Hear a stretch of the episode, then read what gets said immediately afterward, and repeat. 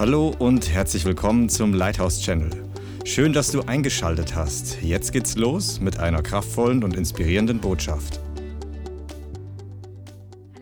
Ich danke dir für dein wunderbares Wirken heute an diesem Ort und ich danke dir, dass wir kein Programm brauchen, sondern du bist das Programm. Wenn du da bist und wenn du einfach Menschen berührst und veränderst, das ist, was wir wollen, Heiliger Geist. Und ich bitte dich, dass du jetzt dieses Wort nimmst und dass du es in meinen Mund legst und dass jeder Einzelne heute empfängt von dem, was du ihm zu sagen hast. In Jesus' Name.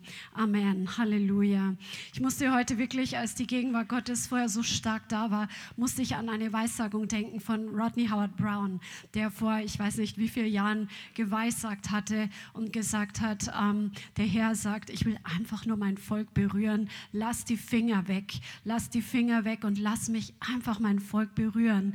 Und das ist heute passiert. Der Herr war da und er ist immer noch hier und er sehnt sich so danach, dich zu berühren. Und wenn du in solchen Momenten, wo die Gegenwart Gottes so stark da ist, wenn du wartest auf den nächsten Programmpunkt, dann hast du noch irgendwie mit Religion zu tun. Dann fang an, das wirklich abzulegen und, und, und konzentriere dich und fokussiere dich auf den Herrn und sag, Jesus, ich brauche dich, begegne mir. Ich will nichts anderes als dich. Ich will nicht meine Pflicht erfüllen am Sonntag, sondern ich will verändert werden. Ich will dich kennen. Come on. Darum geht's. Amen.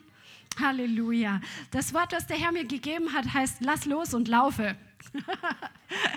und es ist eigentlich ein Anschluss an das, was Dienstag ähm, Christian gepredigt hat über die Wahrheit, aber auch ein Anschluss an das, was ich letzte Woche gepredigt habe über Johannes den Täufer, weil wir sehen, ähm, wie die Geschichte von Johannes dem Täufer weitergeht. Wir hatten darüber gesprochen, dass Johannes der Täufer mit so einer Salbung gepredigt hat, dass Leute wirklich aus der Gegend herzugelaufen sind.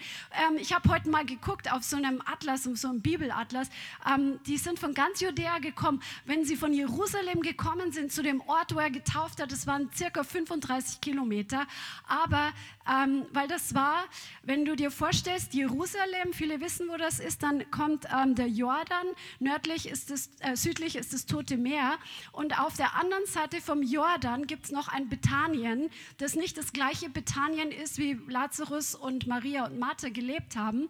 Und dieses Bethanien ist im heutigen Jordanien und das war die Stelle, wo Johannes der Täufer getauft hat, wie es im Johannesevangelium geschrieben steht. Sehr interessant. Und von dort aus ist Jesus dann weiter nach Galiläa gegangen, was viele Kilometer ist, über 120, glaube ich, ähm, Luftlinie nur allein. Ähm, also sie sind richtig viel rumgelaufen. Und wir hatten darüber gesprochen, dass Johannes der Täufer in so einer Salbung gepredigt hat, dass Leute gekommen sind, sie waren angezogen von der Erscheinung und von, von dieser Kraft Gottes, die da am Wirken war. Und er hatte den Auftrag, das Volk Gottes vorzubereiten auf die Ankunft des Messias, dass Jahwe als Mensch, sein Sohn, hier auf der Erde aufgetreten ist, in Fleisch und Blut, um uns zu retten. Er hat gesagt, das Lamm Gottes, siehe das Lamm Gottes, hat er auf Jesus hingewiesen. Amen. Und kurz danach war es so, dass Johannes der Täufer festgenommen wurde, weil er diejenigen, die regiert haben, also Herodes, dafür, ähm, er hat angeprangert, dass Herodes die Frau seines Bruders hatte. Er hat Sünde klar benannt, auch was die Regenten betrifft. Und dann wurde er ins Gefängnis gesteckt. Wir wissen, dass er später sein Leben verliert, verloren hat. Er wurde geköpft. Ja, und ähm, als Johannes eingesperrt war, hat Jesus angefangen zu predigen. Und was hat er gepredigt? Er hat die Botschaft weiter gepredigt, die Johannes begonnen hatte zu predigen. Tut Buße, denn das Reich der Himmel ist nahe gekommen. Also kehrt um von euren Sünden, bringt euer Leben mit Gott in Ordnung, denn die Herrschaft Gottes ist da. Das Königreich Gottes ist da. Die Autorität Gottes ist da, um die Gefangenen zu befreien. Deswegen ist der Herr gekommen, um die Gefangenen zu befreien. Er ist gekommen, um dich freizusetzen von allem, was dein Leben geknechtet hat. Come on. Von körperlichen Qualen, von seelischen Qualen, von all den Dingen, die dich gebunden haben als Folge der Sünde, die hier auf der Erde ist und wo wir alle unseren Anteil dazu beigetragen haben. Der Herr ist gekommen, um dich komplett freizusetzen. Amen. Sag mal, Freiheit ist mein Erbe. Amen. Dafür hat Jesus den Preis bezahlt. Dafür ist Jesus aus dem Himmel auf die Erde gekommen. Dafür hat er seinen Thron verlassen und ist als Mensch auf diese Erde gekommen, begrenzt in einem Körper wie du und ich.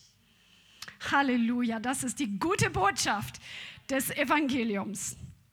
Lasst uns mal Johannes 1, Vers ähm, 34 aufschlagen.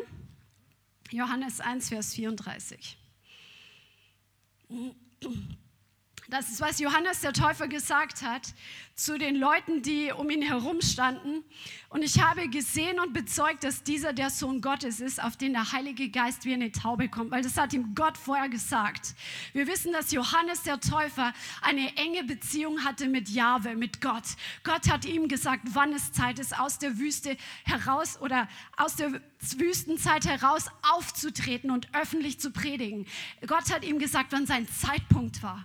Gott hat ihn gesandt und Gott hat ihn den Mund gefüllt. Gott hat ihn wirklich mächtig gebraucht, um Herzen vorzubereiten, das Hohe niedrig zu machen, die Stolzen wirklich auch zu konfrontieren mit ihrem Stolz, damit sie vorbereitet sein können für die Erscheinung des Messias. Und dann steht im Vers 35, am folgenden Tag stand Johannes wieder da und zwei von seinen Jüngern. Also der hatte Jünger, der Johannes. Nicht nur Jesus hatte Jünger. Jünger, das war damals, dass die, ähm, viele von diesen Lehrern, die damals aufgetreten sind in Israel, die hatten wie so Schüler oder Auszubildende, die da einfach von denen lernen wollten. Und Johannes der Täufer hatte Jünger. Ja, die einfach mit ihm da eine Zeit lang da waren, um von ihm zu lernen. Und hinblickend auf Jesus, der umherging, spricht er, siehe, das Lamm Gottes. Und es hörten ihn die zwei Jünger reden und folgten Jesus nach. Also, wow, das ist das Lamm Gottes. Auf den hat Johannes die Leute vorbereitet. Und jetzt sind wir neugierig. Das ist das Lamm Gottes. Jetzt wollen wir entdecken und sehen, wer er ist, wie er ist. Und es hörten ihn die zwei Jünger und folgten Jesus nach. Jesus aber wandte sich um und sah sie nachfolgen und spricht zu ihnen, was sucht ihr? Sie aber sagen zu ihm, Rabbi, was übersetzt heißt Lehrer, wo hältst du dich auf? Er spricht zu ihnen, kommt und ihr werdet sehen. Sie kamen nun und sahen, wo er sich aufhielt und blieben jenen Tag bei ihm. Es war um die zehnte Stunde. Also die sind mit Jesus mitgegangen und sind da geblieben, wo er wahrscheinlich übernachtet hat, um ihn einfach kennenzulernen, hatten viel Austausch. Sie haben einfach gehört, wie er predigt, wie er redet und er war einfach komplett nochmal eine ganz andere Dimension als Johannes der Täufer. Wärt ihr gern dabei gewesen? Come on. Wir schauen uns den Film im Himmel an, okay? Halleluja. Und die sind bei Jesus geblieben. Und dann steht hier, Andreas, der Bruder des Simon Petrus, war einer von den Zweien, die es von Johannes gehört hatten und die ihm nachgefolgt waren. Wir wissen, Andreas, der war aus Galiläa, der war ein Fischer. Der war also über 120 Kilometer weit her und er war eine Zeit lang anscheinend Jünger von Johannes und noch einer. Das steht jetzt nicht drin, wie der hieß, aber die waren die, die das gehört haben und ähm, sind dann mit Jesus mitgegangen, weil auf ihn wurde ja vorbereitet. Und dieser, also der Andreas, der findet seinen eigenen Bruder Simon und spricht zu ihm, wir haben den Messias gefunden, was übersetzt ist Christus und er führte ihn zu Jesus. Also er sagt, wir haben den gefunden, von dem die Schriften geschrieben haben. Es gibt im Alten Testament über 300 Stellen, die den Messias verheißen, mit absoluten Details. Zum Beispiel Psalm 2, wo drin steht, meinen Sohn habe ich gezeugt und sage, fordere von mir und ich will die Nationen zum Erbteil geben. Das habe ich heute gelesen. Ihr habt gesehen, ihr habt äh, gehört, ihr habt gebetet. Genau die Stelle. Das ist und so viele andere Stellen, wo sein Tod vorausgesagt wurde, wo vorausgesagt wurde, dass er eine Zeit lang nach Ägypten fliehen musste. So viele Details. Und Gott hatte das verheißen. Auch im Mose hat er gesagt, ich werde einen Propheten senden und auf ihn sollt ihr hören. Und das wussten die Israeliten, die waren ja gottesfürchtig, die meisten. Und die haben einfach auf diesen Jesus gewartet. Und wo er jetzt auch so angekündigt war, es war einfach, die Zeit war erfüllt. Wenn bestimmte Zeiten erfüllt sind, dann spüren das Leute und werden hungrig und neugierig. Und wir wissen, dass die Zeiten sich auch hier auf der Erde erfüllen, dass eine mächtige Seelenernte eingebracht werden soll. Und wir spüren es hier, die Gegenwart Gottes ist da, aber auch auf den Straßen. Gestern, als wir evangelisiert haben, habe ich es auch so ähm, stark gespürt wie nie zuvor, äh, eine Salbung, während ich mit diesen Leuten gesprochen habe. Das habe ich so vorher. Vorher war es einfach, ich gehe im Glauben und ich sage das, was ich denke, was jetzt richtig ist. Und manchmal hat man einen Eindruck gehabt. Gestern habe ich die Salbung gespürt, wie die ähm, geflossen ist. Und ein junger Mann, Moslem, ähm, Jana und ich hatten mit ihm gesprochen, das war so schön, ein, ein Geschäftsmann, der irgendwas mit amerikanischem Steuerrecht zu tun hatte, saß auf einer Bank, weil er hier wahrscheinlich eine Schulung oder was hatte, ist am gleichen Tag zurück nach München gefahren, ursprünglich aus Marokko. Ein, ein Moslem, aber er war so weichherzig. Er kannte seine Religion, aber war so offen. Und als wir ihm erzählt haben von Jesus und was Jesus für uns getan hat, war er wirklich interessiert. Und ich habe ihm einen Eindruck gehabt, ich schenke ihm ein neues Testament. Und er hat gesagt, er wird es lesen. Und bei dem weiß ich, er wird es tun, weil Gott hat sein Herz berührt. Wir leben in einer Zeit, die so besonders ist, wo Gott seinen Geist ausgießt auf alles Fleisch, wo Gott Schwache und Starke gebraucht, Alte und Junge gebraucht, um seinen Namen groß zu machen. Und wenn du dich heute schwach fühlst oder wenn du dich heute unqualifiziert fühlst, dann sagt der Herr, du bist der Kandidat Kandidat Nummer eins. Ich will dich gebrauchen, um mein Evangelium freizusetzen, um meine Kraft zu demonstrieren. Egal wie deine Vergangenheit war, egal wie dein Zustand jetzt in diesem Moment ist, egal wie deine finanzielle Situation jetzt ist, der Herr will dich gebrauchen und du bist sein Kandidat. Lass dich von ihm berühren und erfüllen und geh den Schritt, den er dir zeigt, im Gehorsam, auch wenn es sich manchmal shaky anfühlt, auch wenn es sich manchmal unsicher anfühlt anfühlt. Der Herr wird deinen Glauben belohnen. Es gibt kein Wachstum ohne Herausforderungen. Amen. Come on, kein Wachstum ohne Herausforderungen. Christian hat ja auch eine Herausforderung gehabt, im Bus zu predigen, zum ersten Mal im Leben. Und er ist gewachsen. Come on, jeder von uns kann noch mehr wachsen von dem Punkt, wo wir heute stehen. Bis Jesus wiederkommt und im Himmel geht es weiter. Halleluja. Ja, also die sind jetzt gekommen und dann sucht der Andreas seinen Bruder und sagt, wir haben den Messias gefunden und führt ihn zu Jesus. Und Jesus schaut ihn an und sagt, du bist Simon, der Sohn des Johannes, du wirst Käfers heißen, was übersetzt wird Stein. Das heißt, weil hier sind sie noch an der Stelle, wo Johannes getauft hat. Das heißt, die haben, sind da irgendwie abgehangen, da unten an dieser Stelle in Judäa oder im heutigen Jordanien, wo Johannes getauft hat. Wahrscheinlich sind die da eine Zeit lang geblieben. Wir wissen es nicht. Kann man sich nur ausmalen, weil du läufst ja nicht zu Fuß mal schnell 120 Kilometer oder auch nicht mit dem Pferd oder sonst was. Ja? Irgendwas haben die da gemacht. Und dann am folgenden Tag steht hier, wollte er nach Galiläa aufbrechen. Also sie wollten dann von dort nach Galiläa gehen. Das ist hier genau beschrieben. Und dann findet Jesus Philippus und Jesus spricht zu ihm, folge mir nach. Philippus aber war von Bethsaida. Also wer schon mal mit uns in Israel war, äh, einmal waren wir in der Gegend von Bethsaida, sehr Kapernaum, ähm, im Norden von See Galiläa und da noch mal ein Stück weiter nördlich ist ähm, Bethsaida. Und da waren die her. Und Philippus findet den Nathanael. Also es ist wie so ein Lauffeuer, so ein Dominoeffekt. Hey, wir haben den Messias gefunden. Du musst ihn dir auch angucken. die waren ganz aufgeregt, die waren hungrig, die, die haben das gefunden, wonach ihr Herz sich ausgestreckt hat, wo, wo ihr Hunger einfach verlangt hat danach. Und er findet Natalia und sagt, oh, wir haben den gefunden, von dem Mose in dem Gesetz geschrieben und die Propheten. Jesus, den Sohn des Josef von Nazareth. Und ähm, Nathanael sagt, ja, kann aus Nazareth etwas Gutes kommen. Philippus spricht zu ihm, komm und sieh. Komm und sieh, komm und sieh. Du musst einfach selber erleben. Du musst es einfach selber sehen. Der ist anders. Come on. Und Jesus sieht Nathanael zu sich kommen und spricht, siehe wahrhaftig ein Israelit, in dem kein Trug ist. Und Nathanael ist berührt, woher kennst du mich? Dafür bin ich bekannt. Jesus antwortete und sprach zu ihm, ehe Philippus dich rief, als du unter dem Feigenbaum warst, zeig dich. Und er hat eine Offenbarung, du bist der Sohn Gottes, der König Israels. Wir sehen diese, diese Begebenheiten, wie sie einfach von Jesus angezogen waren und sich gegenseitig das weitersagen. Aber das war noch nicht der Punkt, wo Jesus seine Jünger berufen hat. Wir lesen das in den anderen Evangelien, dass Jesus dann, äh, wir lesen nicht jede Berufung von den zwölf Jüngern, aber wir lesen verschiedene Begegnungen, wo Jesus sie in die Nachfolge gerufen hat.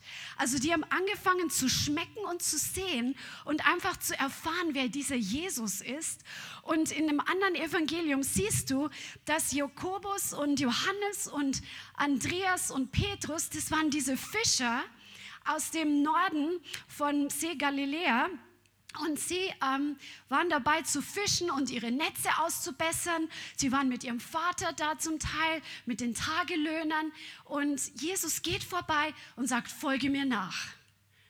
Und dann steht drin in Markus Kapitel 1 im Vers 20, und sie ließen ihren Vater Zebedeus, also Johannes und Jakobus, mit den Tagelöhnern im Boot und gingen weg ihm nach. Die haben alles liegen lassen und haben alles stehen lassen, um jetzt ein Jünger von Jesus zu sein. Vorher haben sie geschmeckt und gesehen, wer er ist, und sie waren hungrig danach. Und dann ruft sie Jesus in die Nachfolge und sie wissen sofort, was sie tun wollen auf der Stelle verlassen sie ihren Beruf. Die waren Junior, Junior ähm, ähm, Geschäfts, äh, wie sagt man, Geschäftsinhaber. Ja, der Vater hat das Geschäft, sie waren die Nächsten, die das Geschäft übernehmen sollen. Es war ja immer so. Die haben alles stehen und liegen lassen. Sie wussten nicht, wo Jesus morgen ist. Sie wussten nicht, wie lange sie mit ihm unterwegs sind. Sie kannten ihn noch nicht mal so gut, ob sie weiß nicht, also wahrscheinlich hatten sie einfach Vertrauen, dass es sie nicht im Stich lassen wird, weil sie wussten, er ist der Messias. Sie haben ihre Familien zum Teil im Stich gelassen, weil wir wissen, Petrus hatte eine Schwiegermutter, das heißt, er war verheiratet. Er hat die einfach gelassen und ist Jesus nachgefolgt. Ha sie haben ihre ganzen Gewohnheiten hinten angestellt und zurückgelassen und sind einfach diesem Messias nachgefolgt.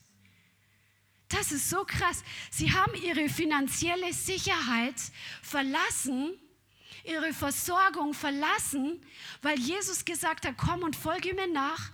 Und sie sind ihm nachgefolgt.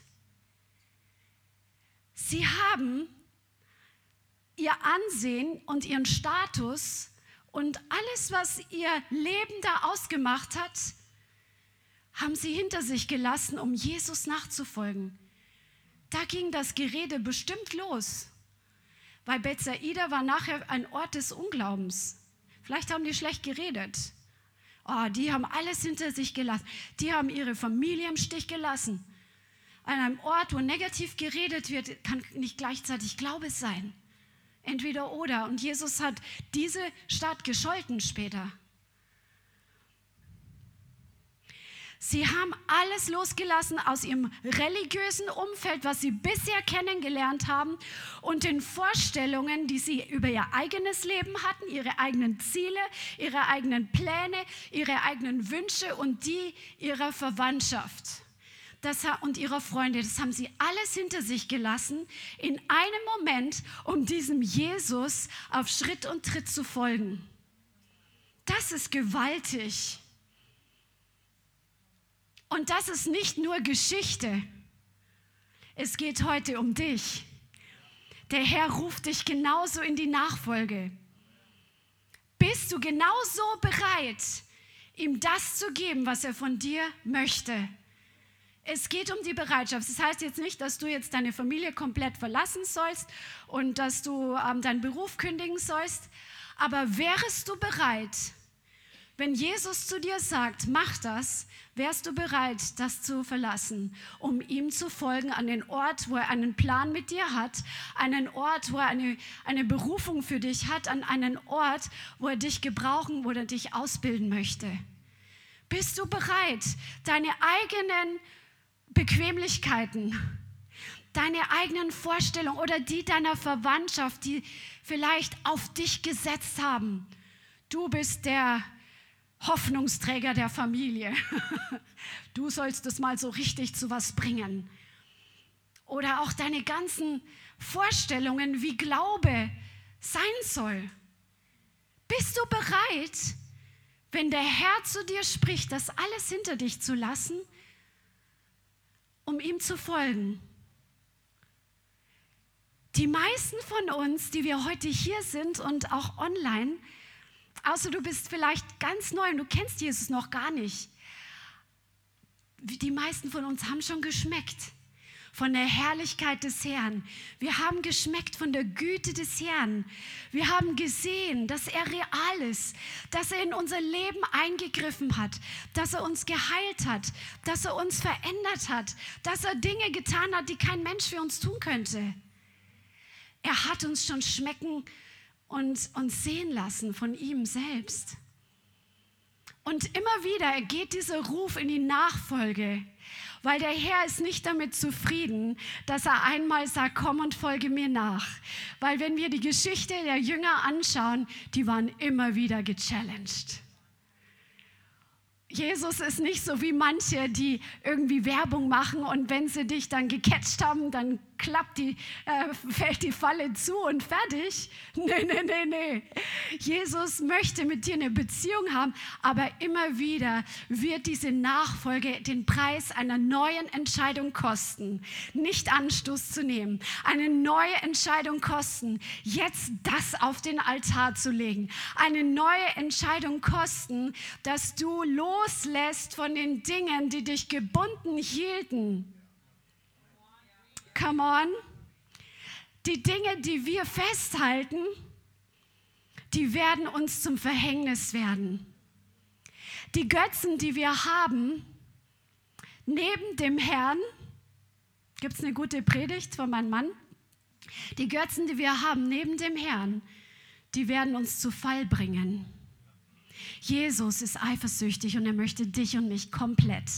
Er möchte dich und mich ganz und gar und dass wir an ihm hängen wie an nichts anderem. Und wenn wir keine Kraft mehr haben, dann hält er uns fest. Come on. Wenn wir schwach sind, ist er in den Schwachen mächtig. Come on. Das ist der Herr. Er lässt uns nie im Stich. Aber er fordert dich immer wieder heraus. Er rüttelt heute an deinem Herzen. Come on. Sie haben alles liegen gelassen. Auch Matthäus, der, der arbeitete am Zoll. der hat Finanzen eingetrieben. Der saß da und die waren so unbeliebt, die Zöllner. Die waren verrufen unter den Pharisäern und Schriftgelehrten, weil die konnten die Zölle so ein bisschen, die mussten dann gucken, dass ihr Einkommen auch stimmt. Und dann haben sie dann noch so viel draufgelegt, wie sie dachten, dass sie jetzt auch verdient haben. Ja, und ähm, da war viel Betrug und die waren verrufen. Jesus geht am Zoll vorbei und er sieht Matthäus oder in manchen Evangelien heißt er Levi, sieht er da sitzen und so wie wir gestern in dem Teaching gehört hatten, Jesus hat ihn gesehen. Die Augen von Jesus waren zur richtigen Zeit am richtigen Ort. Er möchte deine Augen und meine Augen leiten, dass unsere Aufmerksamkeit von den Dingen angezogen wird, wo er gerade uns die Aufmerksamkeit geben möchte. Und in dem Moment sind Jesus seine Augen auf Matthäus gefallen und er sagt zu ihm, komm und folge mir nach. Und er lässt seinen ganzen Zollstand oder was auch immer da war, sein Tisch, lässt er stehen und lädt Jesus erstmal zu sich nach Hause ein und, und kocht richtig auf. Und dann kommen noch ganz andere Zöllner, die Zöllnerfreunde kommen alle zusammen. Und die anderen Sünder, die sitzen da alle mit Jesus. Und Jesus lehrt und predigt und heilt wahrscheinlich die Kranken, so wie er es immer getan hat. Und dann kommen natürlich die Pharisäer und die Schriftgelehrten und die sehen das und was? Jesus sitzt da bei diesen verachteten Leuten so nicht. Das geht nicht. Das ist ja nicht in Ordnung. Der verunreinigt sich. Weil wer mit den Zöllnern Kontakt hatte, der hat sich ja verunreinigt. Und wisst ihr, was Jesus gemacht hat? Er, er hat gesagt, nicht die Kranken, nicht die Gesunden brauchen den Arzt, sondern die Kranken. Und ich bin gekommen, um das Schwache zu suchen und zu retten oder das Verlorene. Er verteidigt ihn. Jesus hat verteidigt wie kein anderer. Und wenn du ihm nachfolgst, wenn du deine Entscheidungen triffst, in seine Fußstapfen zu treten und seinem Ruf zu folgen, so wirst du sehen, wie er für dich kämpft und wie er denen das Maul stopft, die sich Maul, das Maul über dich aufreißen. Da musst du dich gar nicht drum kümmern. Das ist nur eine Ablenkungsmasche vom Teufel. Come on. Halleluja. Preis dem Herrn. Ist das nicht gut? Halleluja. Und in der Nachfolge gibt es immer wieder diese Herausforderungen von Jesus. Immer wieder war es die Herausforderung an die Jünger und derer, die ihn nachgefolgt haben, weil wir wissen, dass mehr als die zwölf, die später als Apostel bezeichnet wurden von Jesus, dass es mehr gab, die ihm nachgereist sind die mit ihm mitgegangen sind. Und später hat er die zwölf ausgesucht, ja. Aber die waren immer wieder herausgefordert durch die Lehren, die Jesus gebracht hat, weil es nicht in ihren Kopf hineingepasst hat. Es war was anderes als das, was sie gewöhnt waren von den Schriftgelehrten, von den Pharisäern, von der ganzen, von dem ganzen jüdischen Glauben. Es ist Jahwe, es ging um Jahwe und sein Reich, aber Jesus hat so andere ähm, Dinge manifestiert, Barmherzigkeit statt Gesetz bis aufs Messer. Er hat das Gesetz erfüllt, perfekt. Er hat es nicht außer Kraft gesetzt aber er hat das, was religiös ist, hat er wirklich erschüttert. Durch die Art und Weise, wie er gelebt hat, wie er seine Jünger verteidigt hat, als sie dann die Ehren am Sabbat gegessen haben, wie er Menschen genau am Sabbat geheilt hat vor den Augen aller anderen. Und immer wieder waren sie herausgefordert, nicht Anstoß zu nehmen. Hey, wer kennt das, der in der Nachfolge von Jesus ist? Wir haben immer wieder die Herausforderung, wenn wir weiter nachfolgen wollen, dass wir nicht zulassen, dass Anstoß unser Herz befleckt. Come on. Die Jünger, bei denen war es nicht anders. Als Jesus rüber, darüber gesprochen hat, dass, sein, dass wir müssen sein Fleisch essen und sein Blut trinken, da sind manche völlig dann ausgestiegen. Also geht gar nicht, geht gar nicht. Und dann haben viele ihn verlassen. Steht an der Stelle da. Die haben es nicht verstanden. Sie haben versucht, Jesus in die Box hier reinzupacken. Versuch Jesus nicht in diese Box reinzupacken. Wir hatten gestern, Jana und ich, mit einem älteren Herrn gesprochen, einem Mathelehrer, einem ehemaligen, der leider sehr vergesslich war und sehr lang gebraucht hat, bis er Worte gefunden hatte aber er war seine Frau so interessant. Ich glaube wirklich, dass der Herr uns als Gebetserhörungen manchmal hinsendet, damit Menschen das Evangelium hören, für die andere Leute gebetet haben. Seine Frau liest die Bibel, er verachtet die Bibel. Ja, er war so, das gibt's nicht, das passt nicht in, in das Wissenschaftliche hinein und all diese Dinge. Ein alter Mensch, ich schätze, dass er vielleicht 84 oder sowas war, keine Ahnung. Aber seine, die, der Vater seiner Ehefrau war Wanderprediger der, von der, in der Krishona-Bewegung, also wiedergeboren, damals in Polen. Und der hat gepredigt und der hat ihn verachtet, dieser Mathelehrer. Der hat ihn verachtet, weil der war arm, der hatte nichts, der war für die Pferde zuständig, nicht gebildet.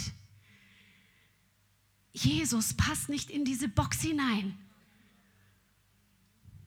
Wir haben zu ihm gesagt, wir glauben, dass das heute kein Zufall ist, dass wir uns heute hier treffen, weil Gott die Gebete ihrer Frau erhören möchte.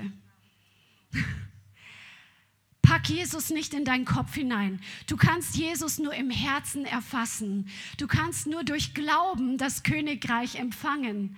Jesus sagt, werdet wie die Kinder. Sonst könnt ihr keinesfalls das Königreich empfangen. Wir müssen es im Glauben nehmen. Glauben heißt zu nehmen, anzunehmen, zu vertrauen, auch wenn die, diese Box nicht mitmacht. auch wenn diese Box nicht mitmacht, wenn du das Richtige tust und es kommen Widerstände in deinem Leben trotzdem oder deswegen. Plötzlich sieht alles aus wie eine Katastrophe, obwohl du genau das getan hast, was du den Eindruck hattest, dass der Herr von dir fordert. Dann ist es einfach dran, nicht in dieser Box rumzukramen nach einer Antwort, sondern zu sagen, Herr, ich habe das getan, was ich weiß, dass du möchtest. Und ich vertraue dir jetzt für den Rest. Ich vertraue dir einfach, dass du das letzte Wort hast dass du alles im Griff hast und dass du fähig bist, mir zu zeigen, wenn ich irgendwas anders machen soll. Ist das gut? Come on, vertrau dem Herrn mehr als deinem Kopf. Die Apostel oder die Jünger waren immer wieder in Gefahren und immer wieder in Verfolgung, wenn Jesus verfolgt wurde und sie ihn töten wollten. Dann mussten sie mit ihm verschwinden und in Deckung gehen oder aus dem Weg gehen. Und sie hatten immer wieder diese, wenn du die Evangelien liest, diese Fragezeichen hier über dem Kopf. Verstehe nicht. so, aber sie sind mitgegangen, weil sie geschmeckt haben, dass er das Leben in Person ist, weil sie wussten, dass er derjenige ist, von dem die Schriften geschrieben haben. Sie hatten einen Frieden im Herzen wie nie zuvor, obwohl ihr ganzes Leben komplett umgekrempelt war. Das ist der Friede, den nur Gott geben kann. Sie hatten eine Annahme wie nie zuvor, obwohl sie ähm, einfache Menschen waren und vielleicht von anderen verachtete, sie haben seine Annahme gespürt. Jesus hat es einfach diese Liebe, diese Agape-Liebe gelebt, sodass sie das auch gespürt haben. Natürlich ist es wichtig, dass wir unseren Glauben nicht auf Emotionen aufbauen, aber der Herr will unsere Emotionen heilen und er gibt uns Momente, wo er uns einfach berührt und wo er das knackt, was in uns hart und vertrocknet ist. Come on. Die Jünger, sie hatten eine Gewissheit im Herzen wie nie zuvor, auch wenn alles andere vielleicht quer gestanden ist, dass sie jetzt auf dem richtigen Weg sind, dass sie jetzt das Richtige tun. Sie wussten nicht, was auf sie zukommt, sie wussten nicht, wann sie, wie lange sie jetzt mit mit Jesus noch unterwegs sind. Sie wussten nicht, was morgen passiert, aber sie hatten eine Gewissheit in sich wie nie zuvor. Halleluja. Kennst du das? Come on, Halleluja.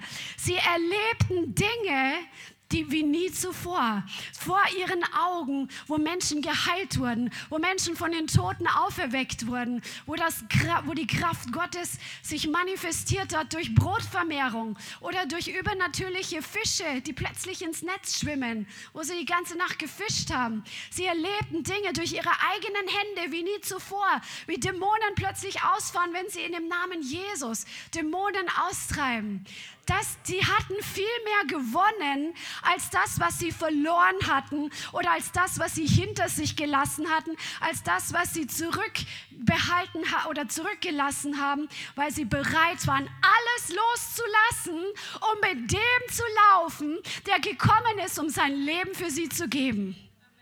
Come on, Halleluja. Halleluja. Sie erlebten wie nie zuvor, dass jemand für sie Position bezog und sie schützte vor den kritischen Aussagen und Blicken und Kommentaren der feindlich gesinnten Leute.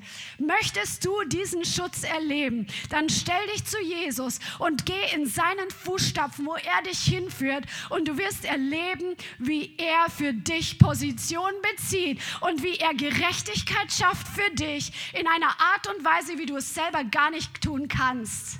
Come on, wer von euch heute hier und wer von euch online wartet noch darauf, dass der Herr ihm Gerechtigkeit in irgendeiner Sache verschafft, wo ihm Unrecht geschehen ist? Come on, dann lass uns mal kurz jetzt dafür beten. Vater im Himmel, wir danken dir dafür, dass du unsere Gerechtigkeit bist. Wir danken dir dafür, dass wenn wir dir nachfolgen und wenn wir in deine Fußstapfen treten, dass du Situationen veränderst, dass du Gerechtigkeit hervorbringst und dass du das, was der Feind gestohlen hat, siebenfach wiederherstellst. Und in Jesu Namen, Vater, ich bitte dich für jede Person, die jetzt das hört und die noch wartet darauf, dass Gerechtigkeit durchbricht, dass du diese Gerechtigkeit manifestierst. Finanzielle Gerechtigkeit, Gerechtigkeit am Arbeitsplatz, Gerechtigkeit in persönlichen, privaten Beziehungen und Situationen. In Jesu Namen, es kommt Gerechtigkeit hervor. In Jesus Namen, wir preisen dich dafür, dass du unsere Gerechtigkeit bist. Halleluja. Come on. Halleluja. Praise the Lord. Yes, come on. Halleluja. Ja, wir folgen dem Herrn nach und die Challenge hört nicht auf. Saulus bekehrte sich zu dem Fakt, dass der Herr prophezeit hat, dass er ihm zeigen muss, äh, zeigen wird, was er alles leiden muss für den Herrn. Das ist so krass. Erst verfolgt er die Christen, dann trifft ihn Gott wie ein Blitz und er wird erstmal blind, damit er aufwacht aus seinem religiösen Wahn. Und er tut Buße, er, er, er demütigt sich, bekehrt sich zu Jesus, lässt sich taufen und auf ihn wartet Drangsal, Verfolgung, Schmerzen, Leiden. Aber er wusste, es lohnt sich weil er hatte etwas, das er vorher nicht hatte.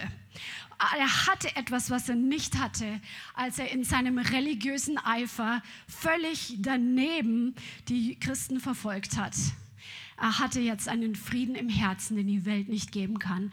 Und diesen Frieden hast du und der Herr ruft dich heute, den Menschen die gute Botschaft weiterzusagen, so wie wir es heute gehört haben von den Geschwistern, die unterwegs waren und von uns auch, die wir gestern draußen waren.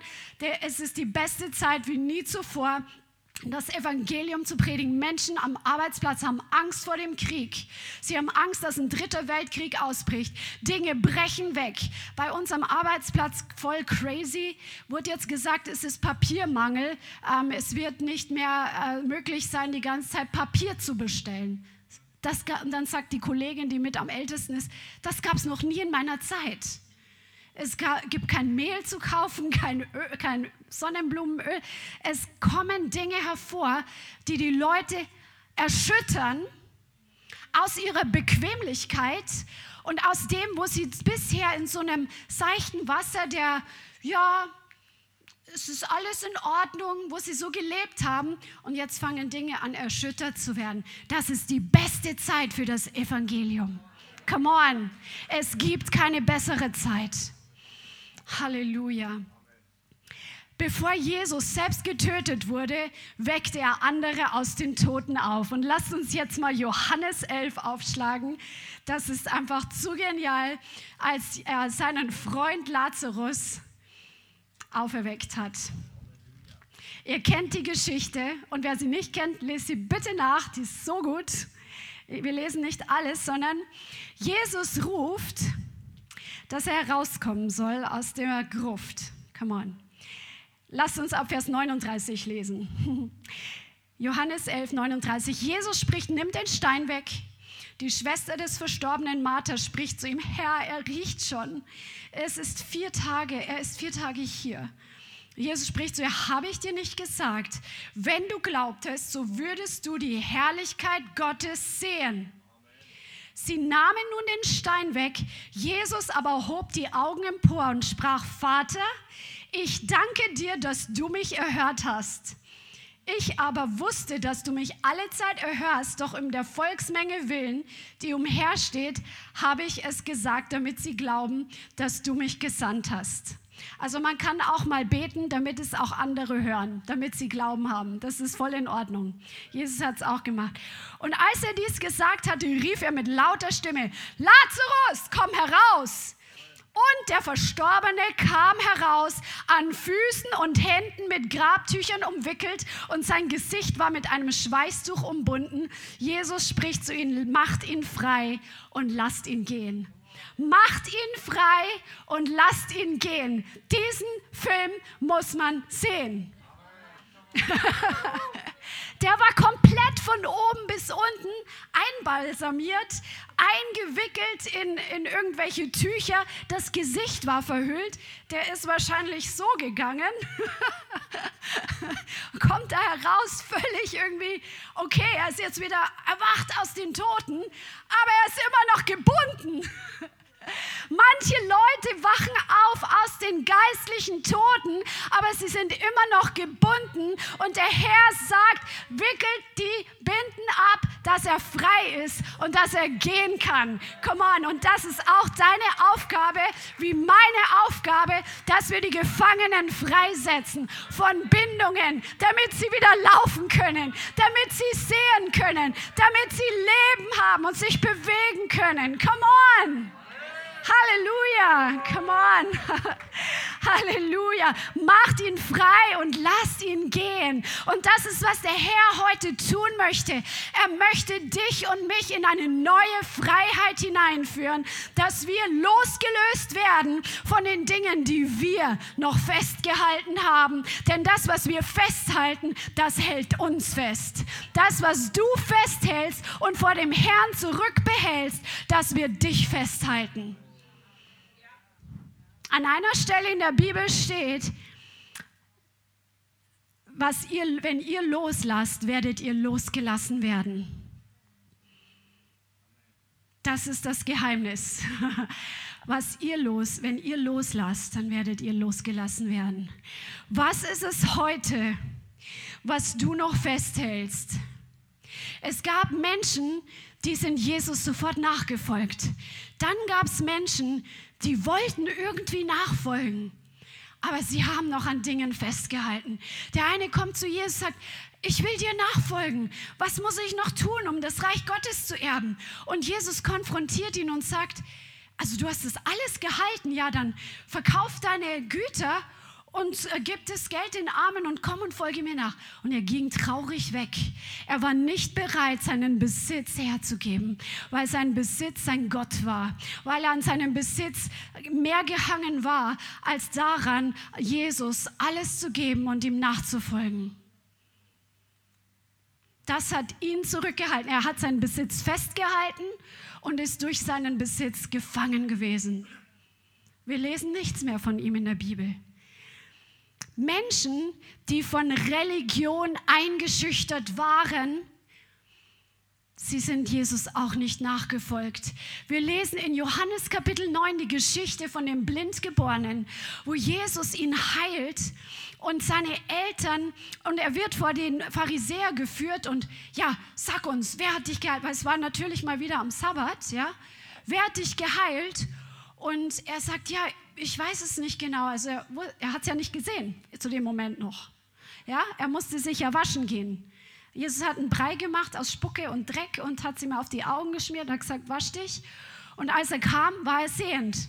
Also er wusste noch nicht, wer es war. Und dann, ja, komm, sag, wer, wer hat dich geheilt? Und sie provozieren ihn richtig bis er dann sagt, wollt ihr auch seine Jünger werden? der, das ist der Beste, echt. Aber seine Eltern, die waren so eingeschüchtert von den Pharisäern. Sie stehen da, ihr Sohn von Geburt an blind. Sie sehen ihn, dass er sehen kann. Und daneben stehen die religiösen Typen und sagen, wie ist er geheilt worden? Und sie sagen, wir wissen es nicht. Anstatt dass sie sich freuen, und sich auf die Suche machen, wer ihn geheilt hat. Anstatt dass sie für die Wahrheit Stellung beziehen, lassen sie sich von den Pharisäern und von den Religiösen so einschüchtern, weil sie Angst hatten, aus der Synagoge ausgeschlossen zu werden. Lass dich nicht von Religion einschüchtern. Neuer Wein gehört in neue Schläuche. Du kannst den neuen Wein des Heiligen Geistes, das Wirken des Heiligen Geistes nicht in eine religiöse Packung packen.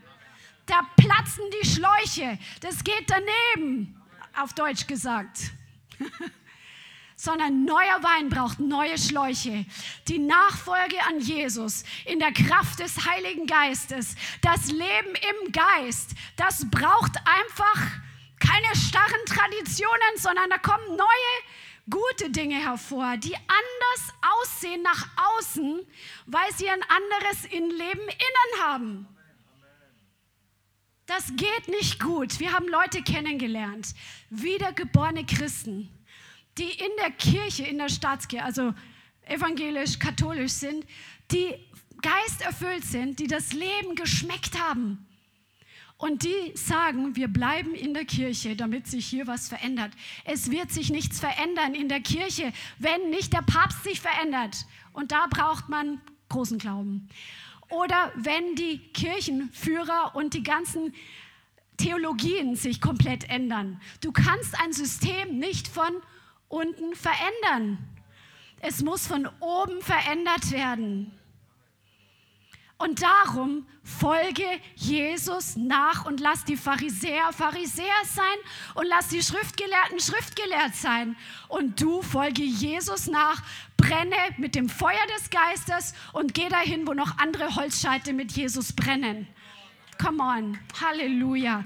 Du bist nicht verantwortlich für die Kirche, du bist nicht verantwortlich für die religiöse Gruppe, in der du stehst, die das Wirken des Geistes nicht haben wollen, sondern du bist verantwortlich für dein geistliches Leben. Das ist deine erste Verantwortung, dass du Jesus folgst. Und der Herr kümmert sich um die anderen. Kannst ja in die Fürbitte gehen für sie. Amen. Genau. Es gab Leute, die Jesus nicht nachfolgten, weil sie zuerst noch was anderes erledigen wollten. Lass mich zuerst meinen Vater begraben. Ich will zuerst noch Karriere machen. Ich will zuerst noch heiraten. Ich will zuerst noch dies und das, meine Pläne verwirklichen. Jesus will zuerst sein. Jesus will die Nummer eins bei dir sein und du liest von ihnen nichts mehr, die zuvor noch etwas anderes tun wollten. Solche, die nicht mehr erwähnt werden, das waren die, die an Jesu Lehren Anstoß genommen haben. Die haben ihn verlassen und es wird nichts mehr über sie berichtet. Es waren welche, die nicht bereit waren, ihre Familienbande zu verlassen. Ihr Familienumfeld. Oh, meine, mein, meine Eltern sind enttäuscht. Also es das heißt jetzt nicht, dass du dich scheiden lassen sollst, wenn dein Ehepartner nicht bekehrt ist. Nein, die Scheidung ist nicht vom Herrn. Wenn er sich scheiden lassen möchte, ist das ganz was anderes. Da sagt die Bibel ganz klar was dazu. Aber dass du das tust in deinen Möglichkeiten, was der Herr zu dir jetzt sagt, ihm nachzufolgen und nicht auf Menschen die Menschenmeinung unter die Meinung, unter das Wort, unter den Willen Gottes unterzuordnen. Jesus erst, auch in deinen Beziehungen. Das ist, was der Herr von dir fordert. Das, was du festhältst, wird dir zum Verhängnis werden. Lass Menschen nicht Gott sein über dich. Lass Menschen nicht herrschen über dich und dich kontrollieren. Das wird dich gebunden halten und du wirst nicht frei sein, den Willen Gottes zu tun. Und der Lohn wird entsprechend ausfallen. Jesus ist gekommen, um unser Alles zu haben. Es gibt eine Bibelstelle, wo es heißt, weil der Herr möchte dich und mich freimachen von all den Dingen, die wir noch festhalten und die uns gleichzeitig festhalten. Oder von Dingen, wo wir das Gefühl haben, dass es alleine uns festhält und wir es nicht direkt festhalten. Wenn du Befreiung brauchst, der Herr will dich befreien von Dämonen. Er will dich freisetzen von Krankheiten. Er will dich freisetzen von komischen Umständen. Aber was entscheidest du? Was ist für dich zuerst? Willst du zuerst deine Freisetzung oder entscheidest du dich zuerst, Jesus nachzufolgen? Was ist zuerst? Willst du nur die Gaben oder willst du den Geber? Wie oft suchen wir die Gaben vom Herrn, anstatt dass wir das Herz des Gebers suchen. Er möchte dir eine tiefere Beziehung mit ihm schenken. Halleluja. Preis dem Herrn. Und das Wort sagt, bindet den Esel los, der Meister braucht ihn. Und jetzt erzähle ich euch eine Geschichte aus unserem Leben.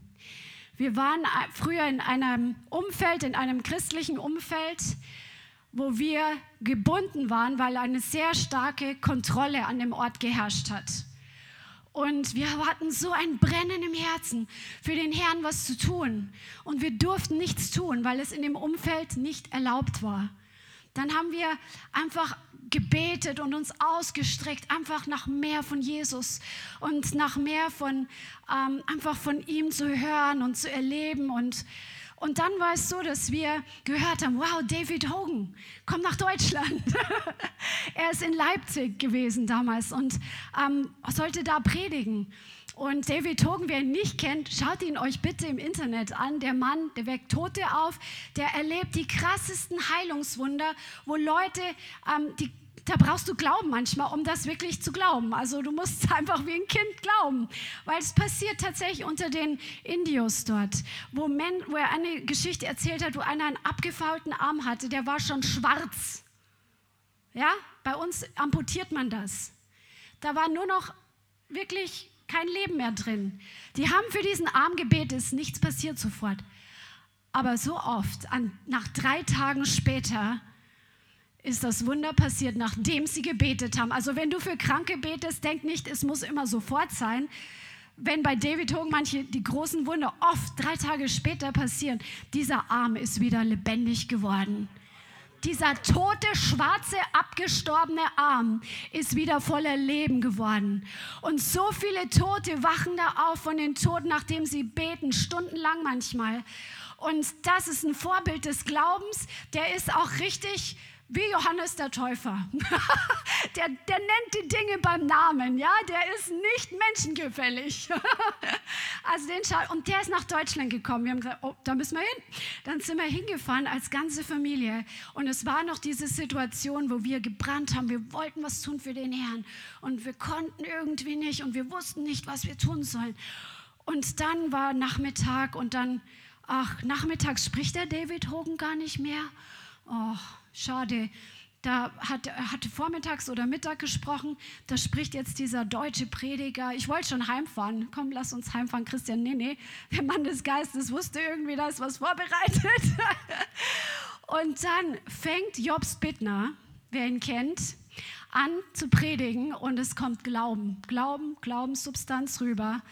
Und wir wussten gar nicht, wie uns geschieht. Die Mädels waren damals dabei. Wir fangen alle das Heulen irgendwie an. Einfach aus dem Nichts, die Hand Gottes. Der Herr hat uns gesehen. Der Herr sieht deinen Hunger. Er sieht deinen Hunger. Und dann hat er uns alle nach vorne gerufen. Er kannte nichts von uns. Er kennt uns jetzt auch noch nicht.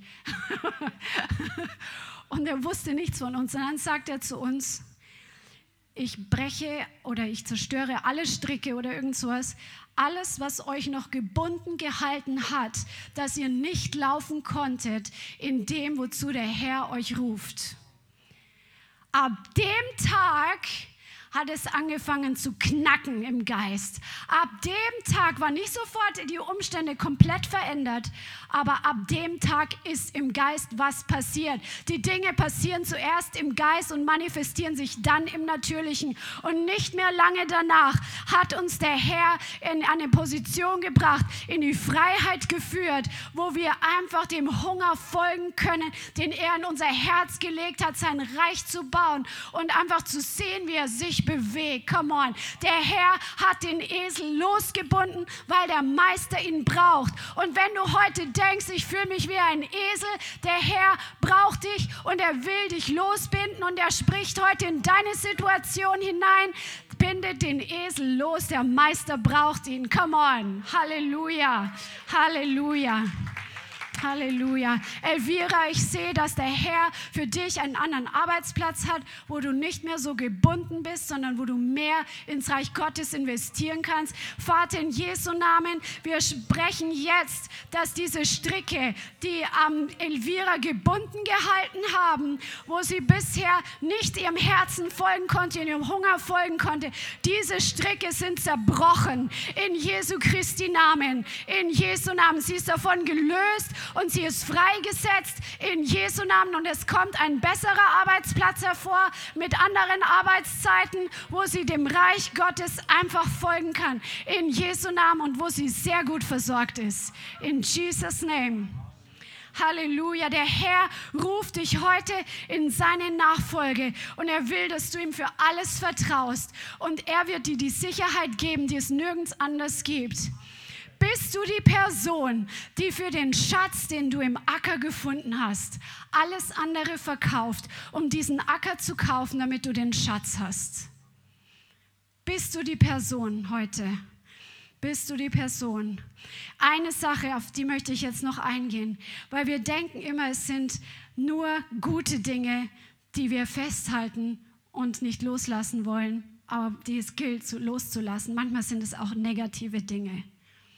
Manchmal sind es negative Dinge.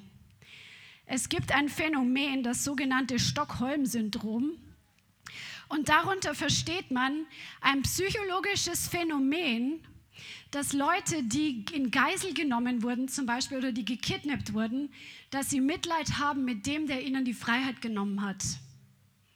Das ist passiert in äh, Stockholm, als ein Banküberfall war und es wurden vier Leute in Geisel genommen. Und sie haben später sogar noch ihre Täter, für ihre Täter um Gnade gebeten und sie im Gefängnis besucht. Ich meine, wenn du Christ bist, dann macht es Sinn, ja, dass du vergibst. Aber vom Natürlichen her hast du doch eine Ablehnung gegen dem, der dir die Freiheit nimmt, wo du Ängste ausstehen musst, ob du das Ding überlebst oder nicht. Das ist ein Phänomen, was auch in Beziehungen vorkommt oder wo wir auch an Dingen festhalten, die uns kontrollieren an Süchten oder an Menschen, die über uns Kontrolle ausüben. Wie oft erlebe ich es am Arbeitsplatz? Wir hatten, ich musste an eine Situation denken, die absolut crazy war. Ich bin Krankenschwester und wir machen Hausbesuche bei sterbenden Patienten und lernen ihr Umfeld relativ schnell kennen. Ja? Und es, wir hatten eine Patientin oder eine Tochter, die wollte, dass wir zu ihrer Mutter kommen, die im Endstadium von Krebs wahrscheinlich war es damals war. Und diese Tochter, die uns ins Boot geholt hat, die hat mit der Familie nicht mehr viel zu tun gehabt. Es gab noch eine andere Tochter, die mit ihrer Mutter dort lebte, die im Rollstuhl war und die eine dicke Polizeiakte hatte, die ihre Mutter, die die Patientin war, missbraucht hat. Ich glaube, sie hat sie körperlich missbraucht. Ich glaube, sie hat sie eingesperrt. Und die eine Ärztin, die auch wieder geborener Christ war, die hat gesagt, als sie dort waren, ich habe mich nicht getraut, ähm, dieser Frau mit dem Rollstuhl den Rücken zuzudrehen. Die hatte richtig böse Augen. Und die ähm, Mut, also die Patientin, die krank war, sie wollte nicht aus diesem Umfeld raus. Da gibt es so krasse Situationen, wo Leute nicht in die Freiheit wollen obwohl sie geknechtet sind, weil sie so daran gewöhnt sind, dass es ihnen wahrscheinlich ein Stück Sicherheit gibt, dass sie dort bleiben, weil sie nicht verstehen und nicht glauben und nicht visionieren können, wie Freiheit schmeckt. Aber der Herr möchte heute, wenn du gebunden bist mit etwas, was dich kontrolliert, er möchte dir eine Sicht dafür geben, wie Freiheit schmeckt. Er möchte dir eine Vision dafür geben, wie es sich anfühlen könnte, frei zu sein, damit dich das nicht festhält, was du versuchst festzuhalten. Aber du musst entscheiden, dass du loslassen möchtest, dass du die Freiheit willst, die der Herr dir heute anbietet. Sein Blut ist dafür geflossen, seine Auferstehungskraft ist dafür da heute. Bist du bereit, deine Peiniger ans Licht zu bringen, um von ihnen frei zu werden. Vielleicht liegst du nachts im Bett und hast Angstgedanken, die dich quälen und du schläfst ein mit Angstgedanken und hast nachts Angstträume. Der Herr will dich freimachen davon. Der Herr will dich davon freimachen. Vielleicht hast du mit Einschüchterung zu kämpfen und die Einschüchterung hat dich im Griff. Der Herr bringt Licht in deine Situation, damit du eine Entscheidung triffst, davon frei zu werden. Lass los, damit du losgelassen wirst. Bist du bereit, deine Konzepte, deinen Status, den du bei Menschen hast, loszulassen, um Jesus frei nachzufolgen? Lass los und du wirst frei sein. Komm on, der Herr ist heute für dich da, damit deine Götzen dir nicht zum Verhängnis werden damit dein Unglaube und deine Sucht nach Anerkennung dir nicht zum Verhängnis wird, sondern dass du in einer Freiheit leben kannst, damit die Sucht die nach oder der Stolz, der Kontrollzwang, die falschen Schutzmauern dir nicht zum Stolperstein werden. Der Herr ist heute für dich da. Halleluja. Und das, dafür möchte ich dich heute online und auch hier vor Ort, ich möchte dich heute wirklich ähm, rufen, dass du wirklich zum Herrn gehst und dass du heute dich vor ihn stellst und dir vorstellst, dass er dich heute in seine Nachfolge ruft, dass er dich heute ruft, wie er die Jünger berufen hat, als sie bei den Netzen bei ihrem Vater da am See waren. Und Jesus sagt, komm und folge mir nach. Was ist es, was du heute noch festhalten möchtest? Und was ist es, was du bereit bist loszulassen, damit du in eine neue Freiheit kommst? Lass uns einfach aufstehen und jetzt mit dem Herrn ins Gespräch gehen. Auch du zu Hause, wenn du angesprochen bist, dann möchte ich dich jetzt auch ermutigen, dass du zu Hause aufstehst oder auf die Knie gehst, dass du jetzt wirklich den Herrn erwartest, dass er einen Encounter mit dir vorbereitet hat. Halleluja. Jesus sagt in Johannes 8, Wahrlich, wahrlich, jeder, der die Sünde tut, ist der Sünde Sklave. Der Sklave bleibt nicht für immer im Haus, der Sohn bleibt für immer. Wen der Sohn, wenn der Sohn euch frei macht, seid ihr wirklich frei. Und der Herr ist heute hier, um dich freizusetzen. Halleluja.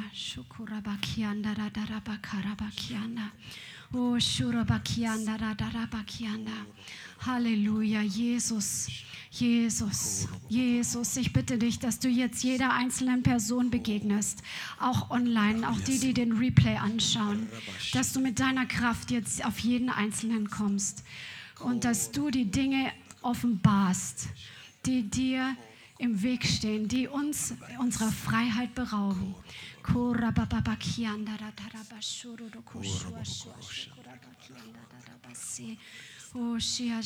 Vater, wir danken dir, dass du der bist, der alle Ketten sprengen kann. In deinem Geist ist die Wahrheit und deine Wahrheit ist die Freiheit. Und wir bitten dich, dass du heute Augen öffnest für verborgene Gebundenheiten, dass du die geistliche, die Sinne öffnest, dort wo uns Menschen Dinge, der Teufel gebunden hält und wir merken es nicht, dort wo wir immer noch eingehüllt sind von den Laken äh, Lazarus in unserem eigenen Leben, wo wir gehen wollen und es geht nicht richtig vorwärts, wo wir festhängen. Wir bitten dich um Offenbarung für dein Volk, Offenbarung des Geistes, um zu erkennen, wo Freiheit noch kommen möchte, wo mehr Freiheit da ist, wo du uns herausführen möchtest, losbinden möchtest und deine Herrlichkeit, so wie Jesus auf dem Esel geritten ist, deine Herrlichkeit auf unserem Leben in die Stadt hineingetragen wird, Herr. Oh, Halleluja. Und es gibt auch Leute, die heute hier zuschauen und hier vor Ort sind. Und du hast Dinge, wo du dir gar nicht vorstellen kannst, wie es ist, frei zu sein. Aber der Herr sagt, vertraue mir. Ich bin derjenige, der den Tod überwunden hat. Deine Gebundenheit ist für mich kein großes Thema. Ich will nur, dass du es loslässt und dass du mir erlaubst, den Finger drauf zu legen. Dass du mir erlaubst, mit meiner Kraft in deine Situation Situation zu kommen. Egal wie sehr das, wie alt das Ding ist oder wie fest gebunden du warst. Ich bin da. Ich liebe dich und ich mache dich frei. Lass los, damit du losgelassen wirst, sagt der Herr in deine Situation. Vater, wir setzen die Salbung frei. Dein Wort sagt, die Salbung zerbricht das Joch. Heiliger Geist, setz die Salbung über deinem Volk frei. Hier in diesem Raum und online, setz die Salbung frei. Setz die Salbung frei, die Gebundene freisetzt, die Ketten sprengt, die Augen öffnet, Ohren öffnet und Herzen befreit. In Jesu Namen. Vater, wir setzen frei, dass all das, was Menschen und Geschwister kaputt macht, dass es ab herausgeworfen wird, die Kraft verliert, zerstört wird. Oh, Vielen Dank fürs Zuhören. Wir hoffen, die Botschaft hat dich inspiriert und weitergebracht. Diese und noch mehr Botschaften findest du auch als Livestream auf unserem YouTube-Channel, zusammen mit Live-Worship und vielen bewegenden Zeugnissen. Wir würden uns freuen, wenn du auch mal in unserem Gottesdienst vorbeischaust. Alle Infos dazu findest du auf unserer Webseite, auf Facebook oder Instagram. Links dazu findest du in der Beschreibung. Schreib uns gerne dein Zeugnis oder dein Gebetsanliegen unter info at lighthouse.center. Tschüss und bis zum nächsten Mal.